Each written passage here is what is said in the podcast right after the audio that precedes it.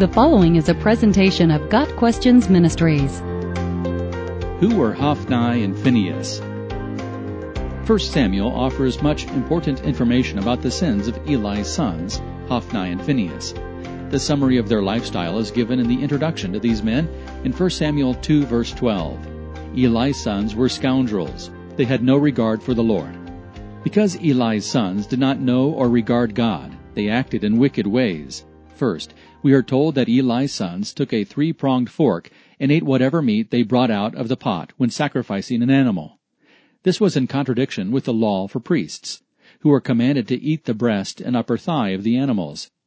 Second, Eli's sons were sleeping with the women who were dedicated to the service of the tabernacle.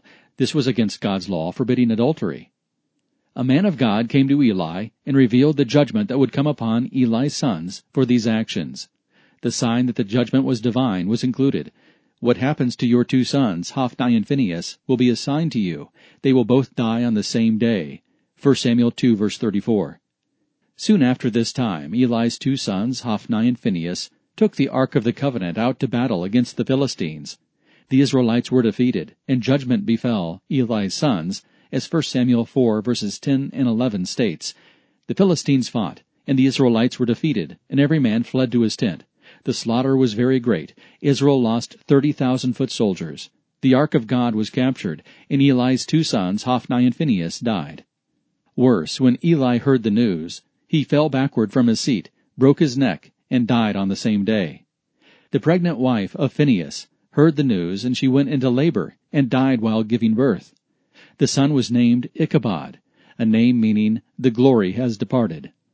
While these judgments may seem harsh to today's reader, the holiness of God's priests was demanded in the law of Moses, along with the judgments that come upon those who disregarded God's ways. In fact, two of Aaron's sons were struck dead for presenting unauthorized offerings in the early days of the tabernacle's use. Eli's sons would have been aware of what happened to Aaron's sons, yet they directly disregarded the warning in pursuit of personal satisfaction. In the aftermath of these judgments, Samuel became the spiritual leader of Israel, serving as judge, priest, and prophet, and anointing both Saul and David as Israel's first two kings. Even in these most difficult of times, God was at work to continue his plan and lead his people. Got Questions Ministry seeks to glorify the Lord Jesus Christ by providing biblical answers to today's questions. Online at GotQuestions.org.